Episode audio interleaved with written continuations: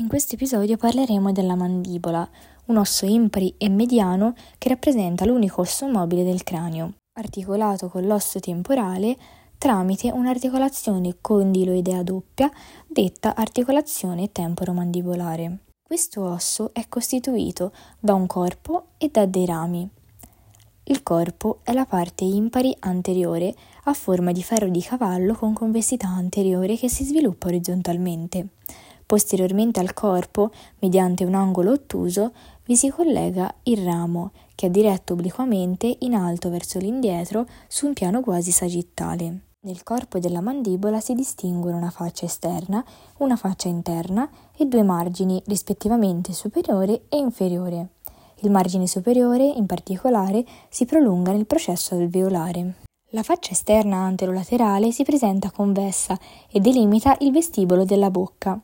Sul piano mediano si osserva una linea rilevata verticale detta sinfisi mandibolare, che si prolunga verso il basso formando un'area triangolare rilevata a base inferiore, detta protuberanza mentoniera. In corrispondenza dei vertici inferiori della protuberanza si osservano due piccoli rilievi, detti tubercoli mentali o mentonieri. A partire da ciascun tubercolo, lateralmente, osserviamo l'origine di una linea rilevata che si porta in alto e indietro, detta linea obliqua della mandibola, che termina in corrispondenza del margine anteriore del ramo della mandibola. Al di sopra della linea obliqua, in corrispondenza del secondo dente premolare inferiore, si trova il forame mentale o mentoniero, apertura del canale mentoniero all'interno del quale transitano i vasi e nervi omonimi. La linea obliqua, portandosi posteriormente, entra nella delimitazione laterale, insieme al processo alveolare, del solco buccinatorio, dove si inserisce il muscolo buccinatore. La faccia interna postero-mediale ha in posizione mediana due paia di piccoli rilievi ossei, detti apofisi geni, che si distinguono in superiori e inferiori. L'apofisi geni superiore dà inserzione ai muscoli genioglossi, mentre le apofisi geni inferiori danno inserzione ai muscoli genioioidei. In alcuni casi i quattro rilievi sono uniti a formare la spina mentale. Dalle apofisi geni si origina poi una linea rilevata che si porta obliquamente in alto e indietro. Questa linea è detta linea miloioidea ed offre inserzione al muscolo miloioideo. La linea termina al di sopra del solco miloioideo. Superiormente e anteriormente rispetto alla linea osserviamo la fossa sottolinguale, che prende rapporto con la faccia laterale della ghiandola salivare sottolinguale. Inferiormente e posteriormente rispetto alla linea invece osserviamo la fossa sottomandibolare, poiché prende rapporto con la faccia laterale della ghiandola salivare sottomandibolare. Il margine inferiore è detto base della mandibola e si presenta convesso e arrotondato. Al lato del piano mediano troviamo due fossette ovalari, una per lato, dette fossette digastriche, che offrono inserzione al ventre anteriore del muscolo digastrico. Il margine superiore si prolunga nel processo alveolare, che è costituito da due lamine ossee, una lamina esterna e una lamina interna, parallele tra loro, unite ad intervalli regolari dai setti interalveolari, sottili setti ossei che entrano nella costituzione della cavità alveolare. 16 cavità che accolgono le radici dei denti. Le cavità alveolari nei denti anteriori sono singole, mentre nei denti posteriori presentano ulteriori setti ossei sottilissimi, detti setti interradicolari. Il processo alveolare termina posteriormente al confine con il ramo della mandibola, in corrispondenza di un'area triangolare detta trigono margine alveolare retromolare. Il processo alveolare, a livello della sua lamina esterna, presenta in corrispondenza delle cavità alveolari dei rilievi detti giochi alveolari. I rami formano con il corpo un angolo ottuso la cui ampiezza varia in relazione all'età.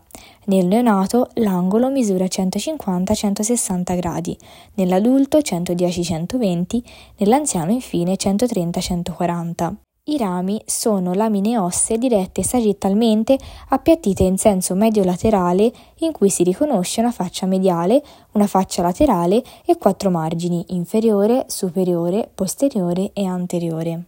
La faccia laterale si presenta liscia, in continuazione della faccia laterale del corpo della mandibola. Inferiormente, in prossimità dell'angolo, presenta una rugosità detta tuberosità masseterina, che offre inserzione al muscolo massetere, un muscolo masticatore. La faccia mediale, all'incirca al centro, presenta il forame mandibolare, che offre sbocco al canale mandibolare, dove transitano vasi e nervi alveolari inferiori. Il forame è parzialmente coperto da un piccolo processo osseo di forma triangolare ad apice superiore, detto lingula della mandibola o spina dello spix. Inferiormente al foro osserviamo un solco che si porta in basso verso l'avanti, detto solco miloioideo, dove decorrono i vasi nervi miloioidei. Inferiormente al foro e in prossimità dell'angolo si trova inoltre una tuberosità, detta tuberosità pterigoidea, dove si inserisce il muscolo pterigoideo interno, anch'esso un muscolo masticatore. Il margine posteriore risale verticalmente dall'angolo della mandibola fino al collo del condilo della mandibola.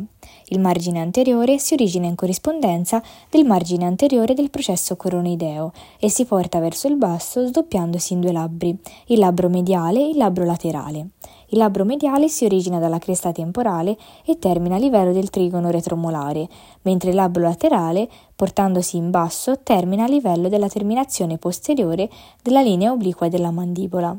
Tra i due labbri si viene a delimitare una fossetta detta fossa retromolare, che rappresenta la continuazione del solco buccinatorio. Il margine inferiore è la diretta continuazione del margine inferiore del corpo, che a livello del ramo diventa più sottile. In corrispondenza dell'angolo della mandibola, il margine inferiore si continua nel margine posteriore del ramo. Il margine superiore si solleva a formare due processi, un processo posteriore detto condiloideo e un processo anteriore detto coronoideo. Tra i due processi si forma un'incisura a concavità superiore detta incisura della mandibola. Il processo condiloideo posteriore rappresenta uno dei due capi dell'articolazione temporomandibolare ed è costituito da una parte inferiore più ristretta, detta collo della mandibola, e una parte superiore ellissoidale più slargata, la testa della mandibola. La testa del condilo sporge in avanti rispetto al collo ed è spostata più medialmente. La testa inoltre è rivestita, sul versante superiore e anteriore, da cartilagine articolare fibrosa più resistente alle sollecitazioni dovute alla masticazione e all'occlusione. Il collo presenta sul versante mediale la fossetta pterigoidea dove si inserisce il muscolo pterigoideo laterale o esterno, anch'esso muscolo masticatore. Il processo coronoideo anteriore invece è una lamina triangolare ad apice superiore appiattita in senso medio laterale. Sulla faccia mediale osserviamo una cresta detta cresta temporale, in cui si inserisce il muscolo temporale, un altro muscolo masticatore. La mandibola si origina da due emimandibole tenute insieme da tessuto fibrocartilagineo, che si articolano mediante la sinfisi mandibolare. Il tessuto fibrocartilagineo durante il primo anno di vita permette l'accrescimento della mandibola. Dopo il primo anno il tessuto viene sostituito da tessuto osseo, quindi si parla di sinostosi mandibolare. Al centro della faccia mediale del ramo della mandibola abbiamo il forame mandibolare, che risulta parzialmente coperto dalla lingula mandibolare. Qui si origina il canale mandibolare, che si estende obliquamente in basso verso l'avanti all'interno del ramo della mandibola e poi prosegue lungo il corpo portandosi in avanti. Lungo il percorso si notano l'origine di numerosi canalicoli alveolari secondari che mettono in comunicazione la cavità mandibolare con le cavità alveolari. Il canale mandibolare, all'altezza del secondo dente premolare inferiore, si sdoppia, dando vita a un canale mentoniero e a un canale incisivo. Il canale mentoniero si apre sulla faccia esterna del corpo attraverso il forame mentoniero e offre il passaggio di nervi e vasi mentonieri. L'altro ramo, che è la continuazione del canale mandibolare e rimane più mediale, prosegue verso i denti anteriori e prende il nome di canale incisivo, all'interno del quale transitano vasi e nervi incisivi derivati dai vasi e nervi alveolari inferiori. Quando il canale incisivo raggiunge il piano mediano, si unisce al controlaterale.